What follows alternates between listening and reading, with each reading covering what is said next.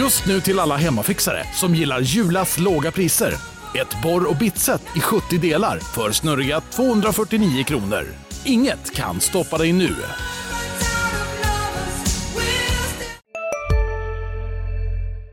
Ja, välkomna ska ni vara till det 39 avsnittet av Sportklubben. Jag heter Jakob Sjölin och med mig idag har jag Anton Gustafsson. Det är faktiskt vårt andra försök idag eftersom vår första podd blev ett måndagsexemplar så gör vi om övningen. Nu hoppar vi in i det hela.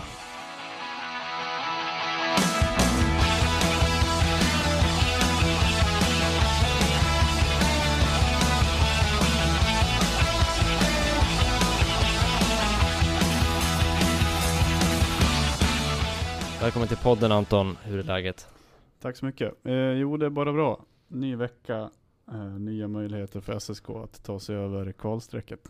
Ja, det känns som att den där klyschan har gått några varv den här säsongen. Ja, Nya möjligheter, det, var, det ja. ja, det är klart det är, men det har sumpats många möjligheter också den här säsongen. nya möjligheter att försöka klara av samma sak som de har försökt med hela säsongen. Så Mm. kan man säga. Men det är den här veckan som man kommer spela sina hängmatcher jämfört med då mot Almtuna. Eh, Almtuna spelar bara på onsdagen, SSK har match onsdag, fredag, söndag. Och efter söndag så vet vi förutsättningarna inför sista omgången. Det är nu man har läget.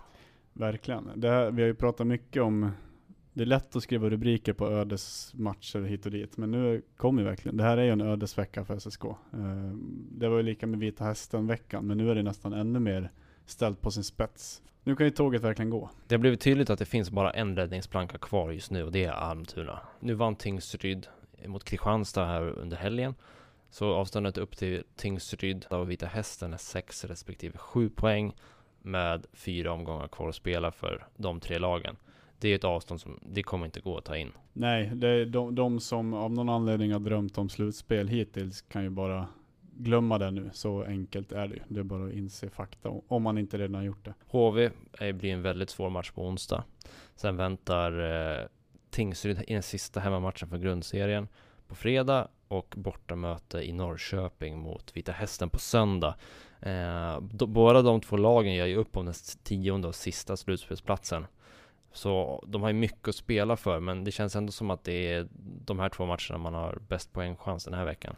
Ja, Jag ska väl inte under, alltså jag tycker inte man ska underskatta chansen mot HV ändå. Du tänker Eh, att de är klara seriesegrare? Klara, jag skulle kunna, utan att veta, skulle kunna gissa att de kanske går in i en lite tyngre träningsperiod nu för att vara som bäst när, när kvalet är. Eh, så att jag tror inte det är helt omöjligt att de är lite tunga i kroppen kanske och har, ja, tränar mycket fys hemma nu och kanske skiter lite i den här SSK-matchen om man ska tala klarspråk. Det kan ju vara sånt som spelar in. Samtidigt så har Tyler Kellers mål senaste omgången på näthinnan. Sån skicklighet finns ju inte i Södertälje den här säsongen. Nej, så är det ju. Och man har inte varit riktigt nära HV. Man höll emot i 40 minuter på hemmaplan i senaste mötet och sen rann det iväg. Och i de två tidigare matcherna så var det ju total dominans från HV, även om det bara blev 1-0 i ett av mötena. Mm. Ja det är klart, så, så, så är det ju. Men om man ska hitta något slags halmstrå så tror jag inte att man ska ja, åka ner och bara spela av matchen mot HV. Såklart, såklart inte. Men men. Ja, eh, vi ska komma till eh, de senaste nyheterna i SSK-väg, de hetaste puckarna. Jag vill bara göra en shout-out först till eh, SSKs damlag som har avslutat säsongen. Förlorade visserligen se- första kvalrundan eh, till SDHL mot eh, Färjestad, 2-1 i matcher. Men eh, där får man ändå säga att de har gjort en riktigt bra säsong utifrån förutsättningarna och har överträffat vad man själva hoppades på och hade som mål. Vilket var målet från början? Målet var att ta sig till Allsvenskan. Mm. Och man tog sig inte bara dit utan man tog sig vidare. Så där har man ju varit lite längre fram i planeringen än vad man hade tänkt. Och nästa år så vill man ta sig till samma kvalsteg man var nu fast vinna kanske en omgång. Ta sig ytterligare lite längre. Och eh, jag pratade under dagen här med eh, Tommy Fransson som är lagledare då för och, någon slags sportchef för damerna. Eh, man har ingen uttalad sportchef men det kan ju bli så att det är en, en tjänst som man också tittar på inför, inför kommande år och har, har det mer uppstyrt. Men han är inne på att man kommer behöva tillföra mer spets. Nu hade man en kedja som var riktigt vass, men när Färjestad stoppade den, då körde hela laget fast. Det fanns ingen annan som eh, kunde kliva fram och, och göra målen man behövde. Eh, man har haft två slovenska stjärnor, i Julia Blazincek och eh, Pia Pia Prem. De har ju varit grymma. Om ni inte har sett det målet än som hon gör i hemmamatchen i torsdag, torsdags, Pia Pren, när hon, alltså hon skickar upp en, en back och verkligen köpa korv i kiosken. Eh, hennes balans försvinner och glider ut i hörnet, kommer in ensam mot målvakten, fintar bort målvakten och bara lägger in det retfullt vid första stolpen.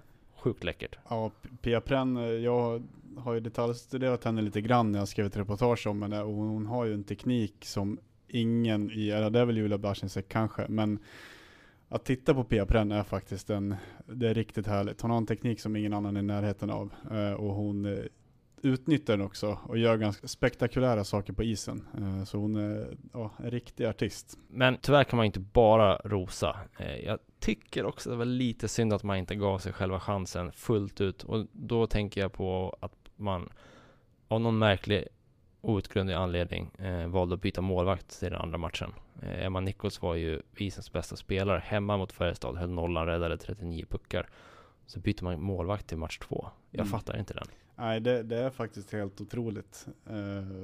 Och nu har vi inte ställt den frågan, vilket som vi såklart skulle ha gjort. Eh, men men det, det är jättekonstigt coachat. Jag frågade faktiskt Fransson om det idag och han var bara, var ganska kort och sa mer att han hade tagit samma beslut som coacherna att de var överens om det men ville inte riktigt motivera varför.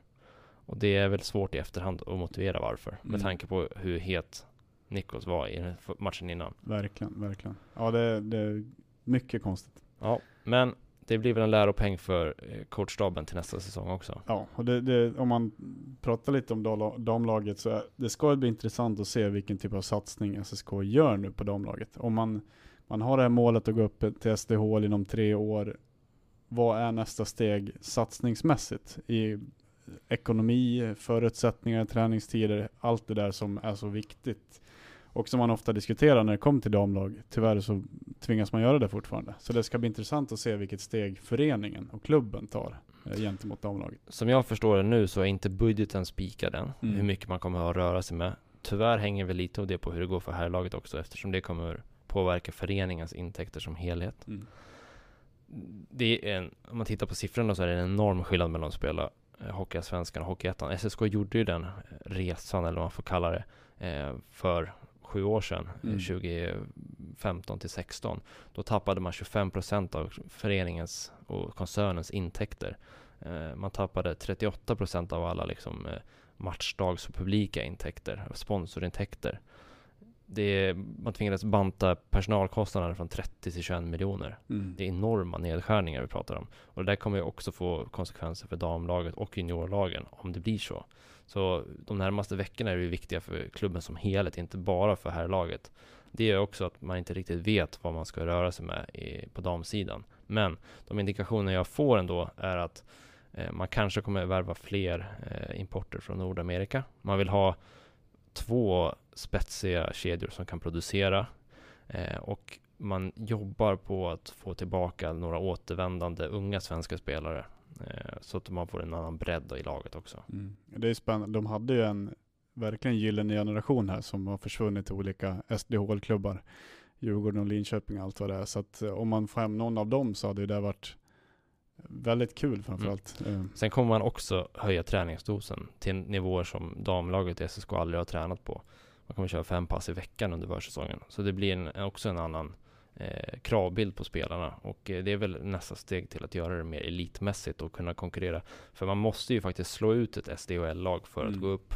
Eh, och det är en rätt avsevärd nivåskillnad. Även som, till de sämsta SDHL-lagen så är det, det, det är en viss klasskillnad. Ja, och det, då får man ju, den ökningen av träningsdos kan ju göra att man tappar en del spelare också, som inte har tiden eller helt enkelt upptäcker att man inte hade lust att ja, lägga, ner, lägga ner den satsningen. Så det får man ju också vara beredd på då. Men det kanske man vill också. Och sen kan det också ta tid innan hårdare träning ger resultat. Alltså Mm. det kan ta ett år eller två år innan man får betalt för styrketräning och, och fysträning på det sättet.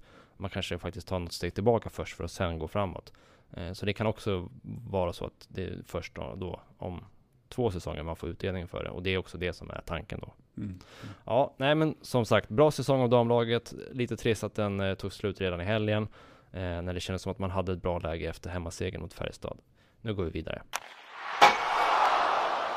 Ja, en av de största grejerna som hänt kring herrlaget senaste veckan, det var ju en, en seger som man inte vann på isen. Eh, blev eh, riktigt mycket åsikter som studsade till höger och vänster förra veckan när tävlingsnämnden dömde 5-0-seger till Västervik och SSK mot Västerås när Vik hade använt sig av okvalificerade spelare.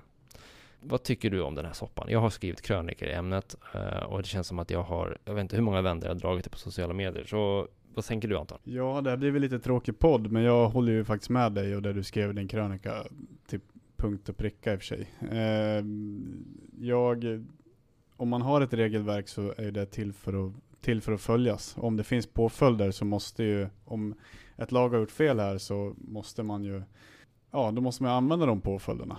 Eh, och eh, utifrån, jag pratar med tävlingsnämndens ordförande och han säger att det är ju inget snack om att de har använt otillåtna spelare. Och då är det 5-0 som är följden. Och det, jag ser inte att de kunde ha gjort på något annat sätt.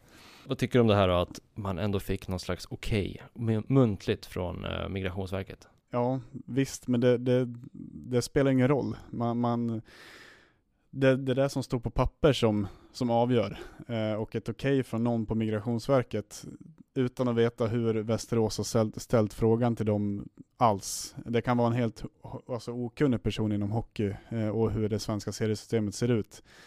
Eh, så att det, jag ger inte det någonting. Det, alltså ett okej okay kan ha varit ett sätt att fortsätta jobba på, men man måste fortfarande ha ett arbetstillstånd som man måste haft i, jag vet inte hur många år de här reglerna har funnits, men nej, det, jag ger inte så mycket för det faktiskt. Den enda invändningen jag kan ha är väl att det här med att det kan finnas gradskillnader i straffet. Eh, nu är inte det inskrivet i reglerna, så det är en icke-fråga, men till framtiden.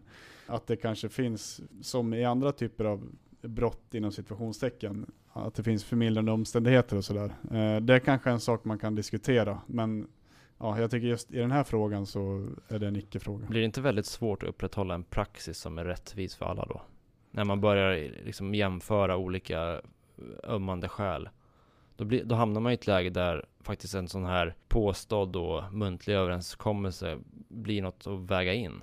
Ja, alltså jag, jag tycker att en muntlig överenskommelse är så vagt så att det skulle inte ha hjälpt alls. Det är som om någon inte tror att man bryter mot lagen när man kör för fort. För att någon har sagt det. Det är liksom inte, ja. Eh, så, men eh, ja, i vissa fall kan det finnas saker som har hänt som, ja, som kan vara förmildrande. Och då kanske det ska finnas grader i, ja, straffskala är väl fel ord, men jag kommer inte på något bättre. Vissa har ju anfört att det blir dåligt när det påverkar det sportsliga. Att det får stor konsekvens i till exempel bottenstriden och att man därför skulle ha valt andra påföljder.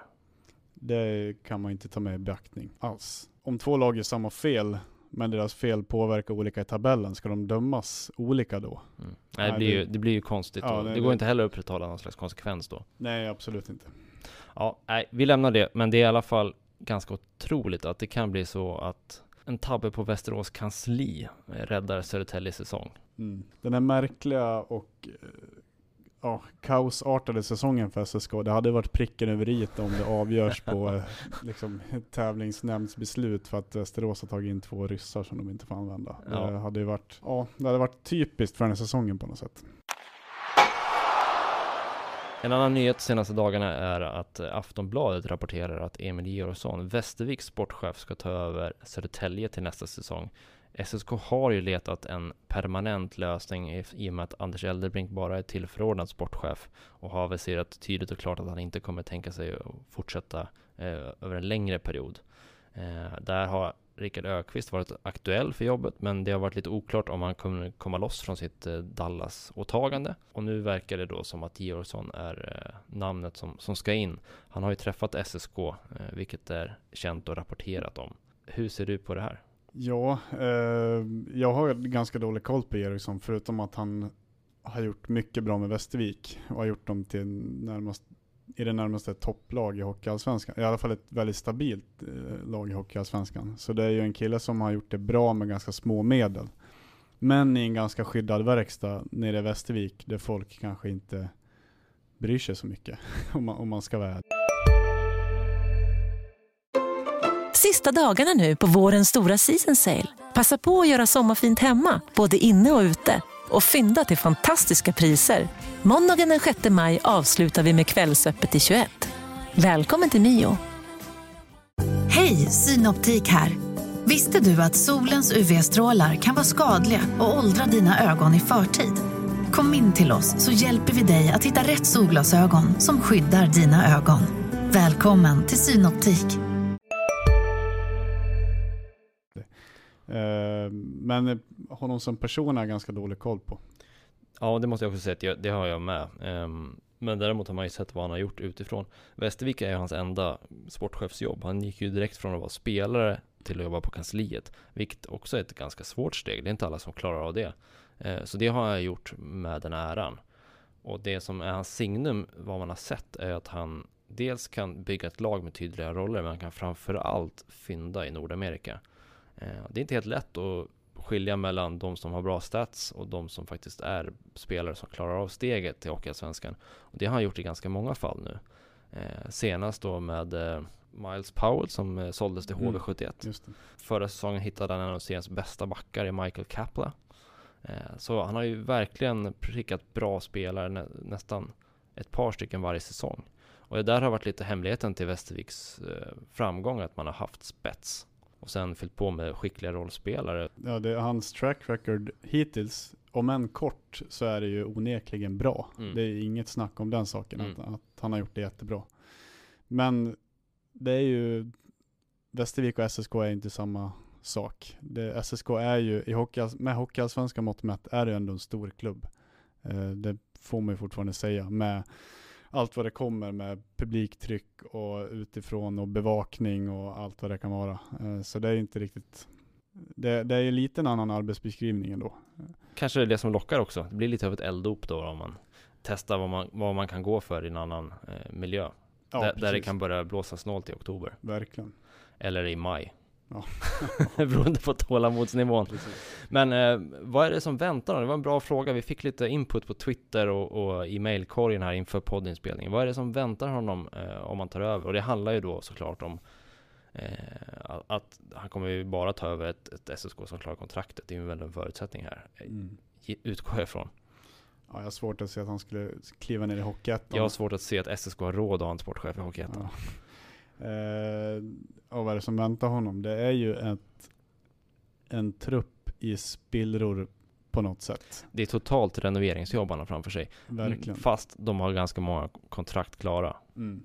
Ja, det, det är ju det skulle ju avskräcka mig i alla fall. Att se att det, alltså, man, alltså utrymmet att göra om är ju inte så himla stort om man kollar på kontraktsläget. Eh, så det, det är ingen lätt uppgift på det sättet. Mm. Samtidigt så är jag nog rätt säker på att det finns en del spelare som kanske inte har trivts så bra, som inte har funkat så bra. Det kan ju säkert gå att komma överens om att alla parter behöver nystart Mm. på sina håll. Ja. För att eh, det är ju en del av de här kontrakten som, ja, alltså om man ska bygga en trupp som ska eh, vara topp, man sa faktiskt att man ska ha en topp tre trupp nästa säsong. Mm. Och det kan ju bli att gapa efter lite mycket snabbt. Men eh, om det är det som är måttstocken, då finns det nog rätt många som kommer puttas ner ganska många hål i hierarkin. Och då är det säkert att man inte är så intresserad av att sitta på, på pressläktaren och kolla på matcher. Nej, det, det är ganska få spelare i dagens SSK som skulle gå in i någon av topp tre klubbarna i Hockeyallsvenskan just nu. Ja, Är det någon? alltså Andreas Hjelm i tredje backpar. Ja. Alltså kanske Kan- någon av backarna. Eh, skulle någon av forwards gå in? Tveksamt. Det väl Albert I- Sjöberg på talang. Albert Sjöberg på talang. I rätt klubb förmodligen Pasic kanske. Om det, Ja. om det fanns en sån roll att fylla. Han gjorde det bra i Karlskoga och de är ändå en topp över halva en klubb. Mm. Eh, Men det, listan är inte lång. Nej. Eh, och att då trolla fram ett eh, topp tre-lag ur den här truppen, det är ju uteslutet tror jag. Eh, så då måste man, som du sa, en total renovering Mm. Är, kom, ju- är ju det som måste till. han kommer i stort sett behöva värva två nya toppfemmor. Ja. Det finns att göra. Ja, Problemet här är att SSK skulle ju verkligen behöva att den här säsongen tar slut så snabbt som möjligt.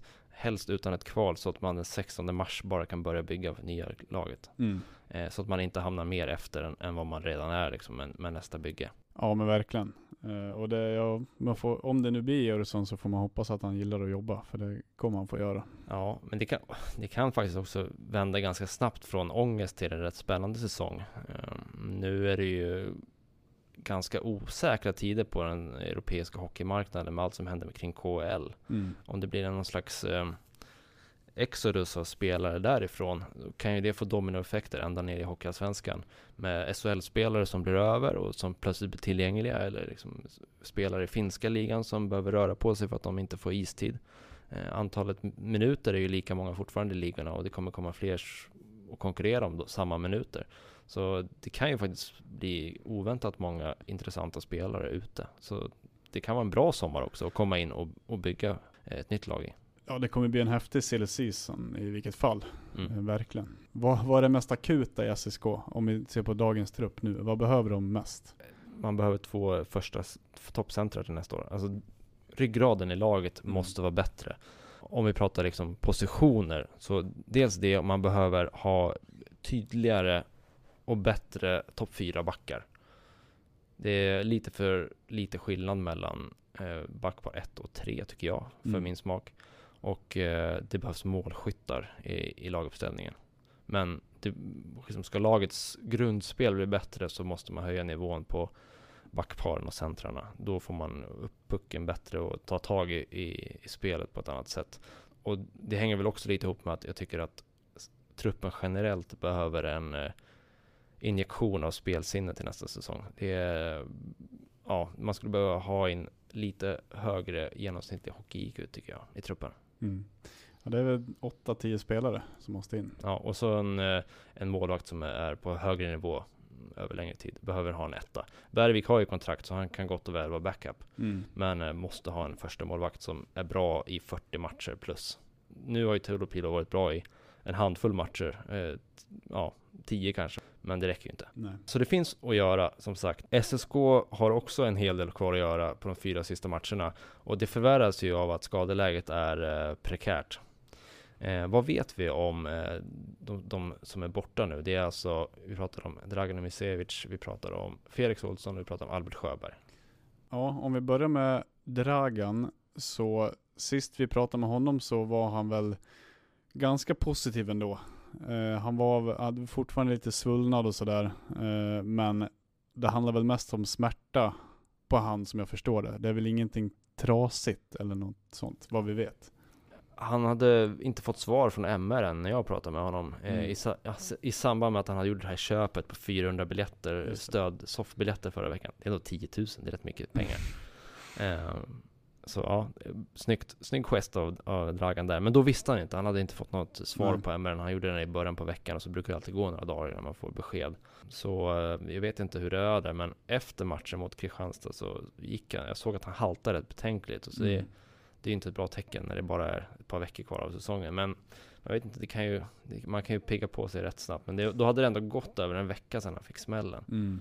Nej, det, det är det som är, det är inte mycket tid att rehabba på. Eh, Om man ska genom, göra något mer intryck den här säsongen. Så att eh, det är någonting vi får kolla upp mer i detalj. Felix Olsson har varit på is i alla fall, men tränar inte nära för fullt. Nej, jag såg honom sist jag var på träning, det var väl i lördags tror jag. Eh, och då hade han skridskor på fötterna och gled runt och lekte lite med en puck. Men höll klubban i höger handen bara.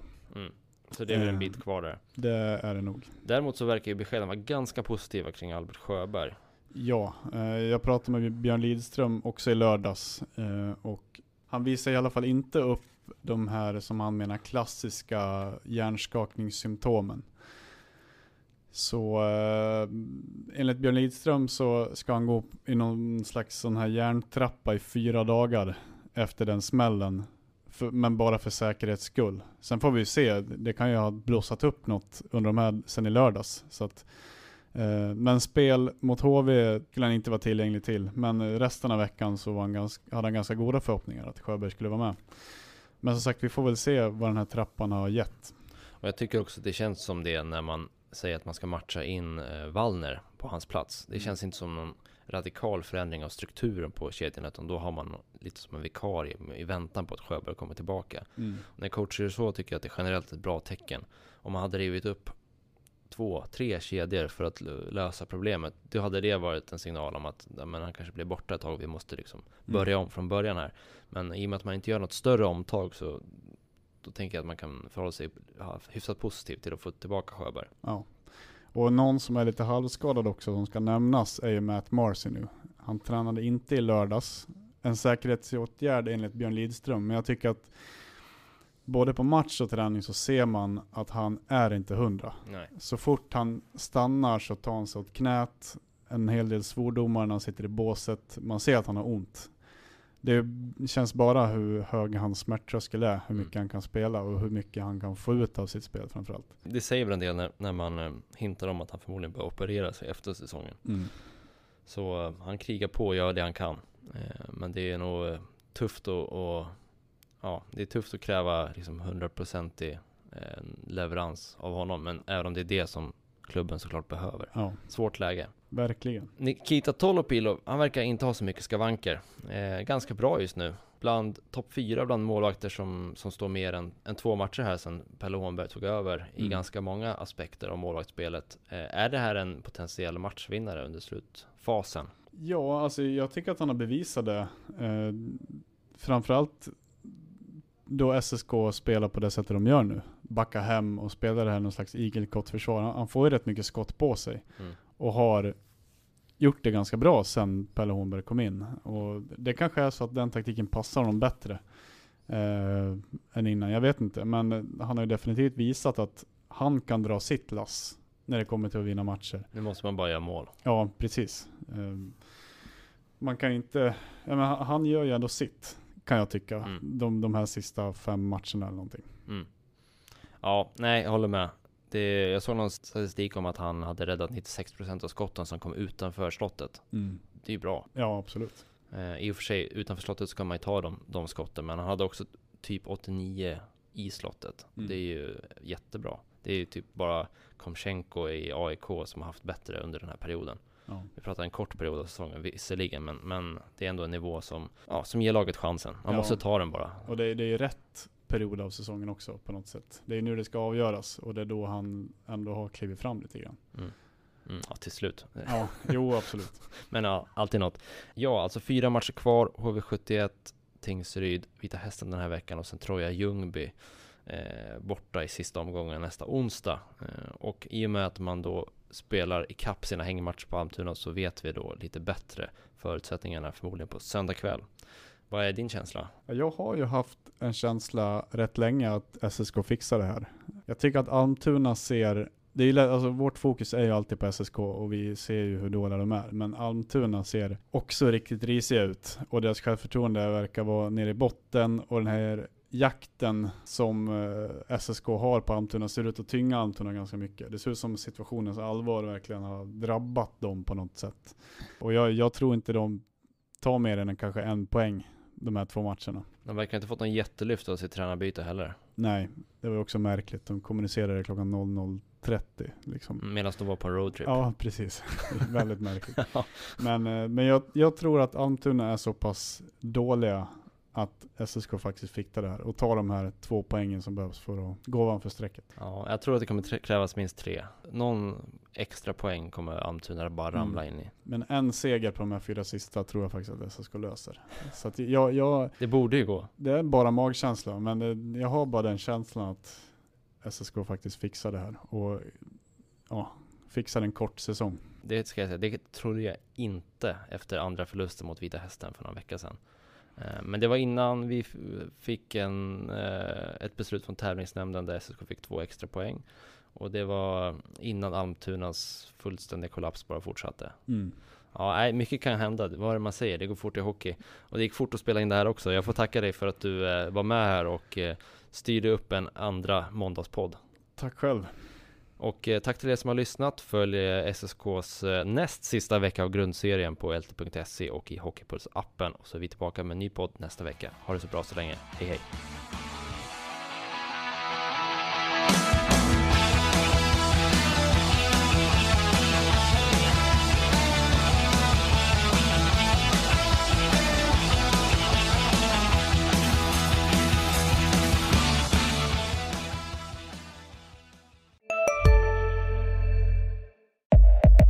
Upptäck hyllade XPeng G9 och P7 hos Bilia. Våra produktspecialister hjälper dig att hitta rätt modell för just dig. Boka din provkörning på bilia.se xpeng redan idag. Välkommen till Bilia, din specialist på XPeng. Välkommen till Momang, ett nytt smidigare kasino från Svenska Spel, Sport och Casino där du enkelt kan spela hur lite du vill. Idag har vi Gonzo från spelet Gonzos Quest här som ska berätta hur smidigt det är. Sí, es muy excelente y muy rápido. Tack Gonzo. Momang, för dig över 18 år. Stödlinjen.se.